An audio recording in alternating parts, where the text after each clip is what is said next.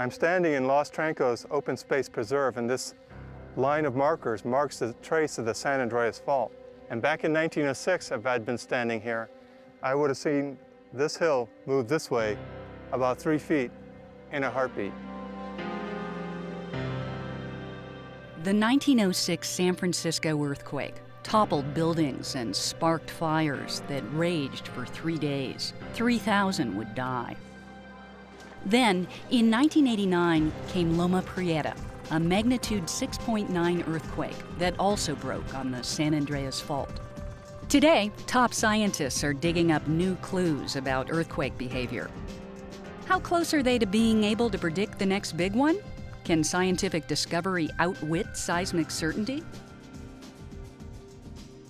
Now, as we look to the next 30 years in the San Francisco Bay Area, we believe the odds are about 62% that there will be an earthquake of Loma Prieta size or, or slightly smaller, magnitude 6.7, uh, sometime in that 30 year time frame.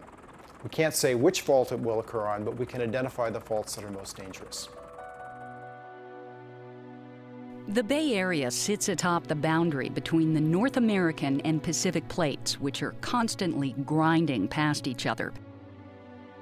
The strain from the movement builds up along faults or cracks in the Earth's crust.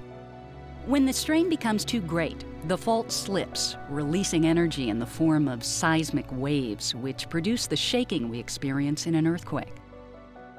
We have nucleation events, in other words, beginnings of earthquakes that happen all of the time. And we need to understand why one little beginning of an earthquake runs away to produce a big one. That's the big challenge that seismologists are facing. So, to answer this big question, scientists are thinking small, small earthquakes, that is, which originate miles below the Earth's surface. Our challenges are a little bit like what it would be to do astronomy in a coal mine. First thing the astronomer might want to do is drill a hole to the surface and put a telescope up there. And that's essentially what we're doing at SAFOD. We're getting that first look inside the earthquake engine. SAFOD, or the San Andreas Fault Observatory at depth, is an experiment funded by the National Science Foundation. We're actually trying to drill into an active fault that regularly produces very small earthquakes, but nonetheless uh, earthquakes that are big enough to teach us about how earthquakes work. And we're going to be making the measurements under the conditions under which those earthquakes occur. We're going to exhume the material, the two sides of the fault that produce that earthquake, and we are going to monitor that earthquake with instruments that are right up next to the fault, you know, watching what happens as these earthquakes occur. SAFOD is located in Parkfield, 95 miles south of Monterey. Since 1857, earthquakes have been recorded there with surprising regularity.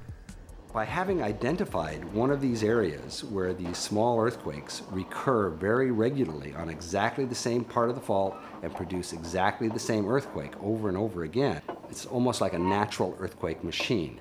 We will be able to watch the earthquake nucleation process many, many times in the future with different kinds of instruments and eventually you know, have a fairly complete understanding of what happens in a fault zone as an earthquake is about to happen. The SAFOD team drilled two miles below the Earth's surface to place seismometers directly inside the fault zone. These sensitive instruments measure seismic activity around the clock. The earthquakes we're studying, these small earthquakes, bridge the gap between those laboratory and theoretical studies and the real Earth. We can actually determine how applicable those laboratory tests are, the theories based upon those tests to real earthquakes that occur on the San Andreas Fault. And once we've confirmed those theories, we can then scale them up and apply them with confidence to even larger faults and the kinds of earthquakes that pose danger to the public. But what the public really wants to know is if studying small earthquakes at their source reveals how to predict larger, more damaging ones. Perhaps our monitoring instrumentation will detect changes within the fault zone that tells us that an earthquake is coming. That would be truly wonderful. But even more basic than that, you know, earthquake prediction is based on ideas about what happens inside a fault. And we have very little direct knowledge of what happens inside a fault. And that's why the question of whether or not earthquakes are predictable is so difficult to answer.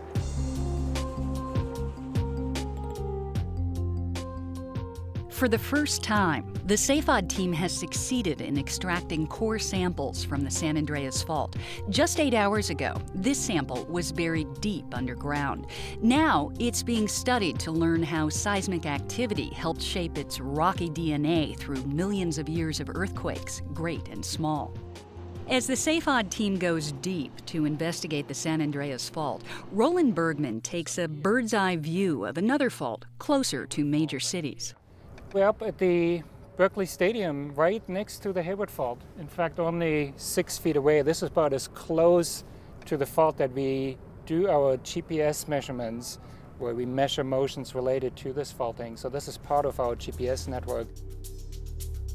The Hayward Fault runs nearly 50 miles under densely populated areas.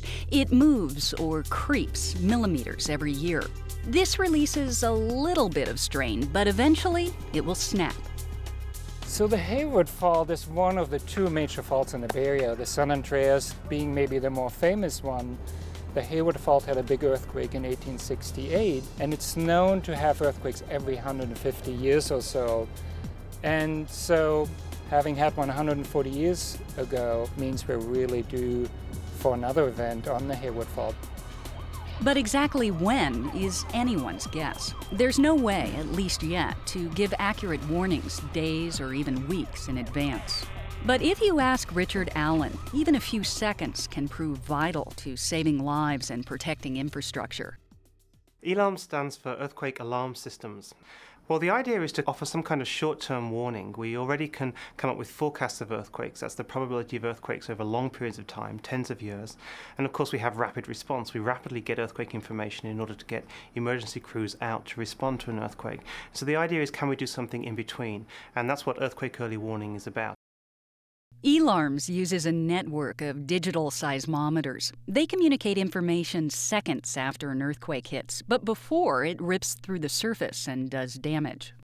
Well, so 10 seconds doesn't seem like a lot of time, but there are actually many applications that we can, uh, we can make use of.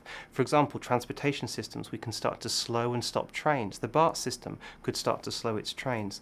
Airports could stop planes from landing and taxiing. And so by taking all of these approaches, we can reduce the overall impact of the earthquake and have us a safer community. In a kind of earthquake forensics, a real time simulation of the 1906 earthquake reveals the anatomy of seismic waves. You can see as the rupture emanates the P waves, which is the yellow circle, and the S waves, which is the red circle, emanating from the fault. And the P waves, they travel fastest, so they arrive first, but they have very little energy associated with them, so they don't do much damage. The S waves travel more slowly, um, they arrive at the surface later, but they have most energy, so they're what's responsible for damage during an earthquake. So by detecting these P waves that come first, we can assess the hazard posed by the earthquake um, and we can issue a warning to people before the S energy arrives, which does all the damage. The amount of warning time you'd receive depends on where you are during an earthquake. So, if we were to have an earthquake on the Hayward Fault, so let's say it initiates up to the northern end of the Hayward Fault, um, then over in San Francisco you would probably have four, five, perhaps six seconds of warning, whereas down in San Jose you would have 10, perhaps 15 seconds of warning. ElarmS is still being tested in the lab. What remains to be resolved is the cost of rolling out the system and how best to communicate the warnings to the public and first responders. Then, by the time we're ready to have this warning system running, which will be five to ten years from now, we'll have much better communication systems. And so, potentially, the equivalent of your cell phone could receive this information and then it could warn you of the ground shaking you expect at your particular location. It may seem like a small step forward, but in the face of the inevitable, every little bit helps. Every time there's an earthquake, we still learn a great deal. We have to always be looking for new ways to use this information, new ways to use the technology around us in order to mitigate these future earthquakes. Because there will be surprises, there's no question about that. There will be surprises in terms of future earthquakes.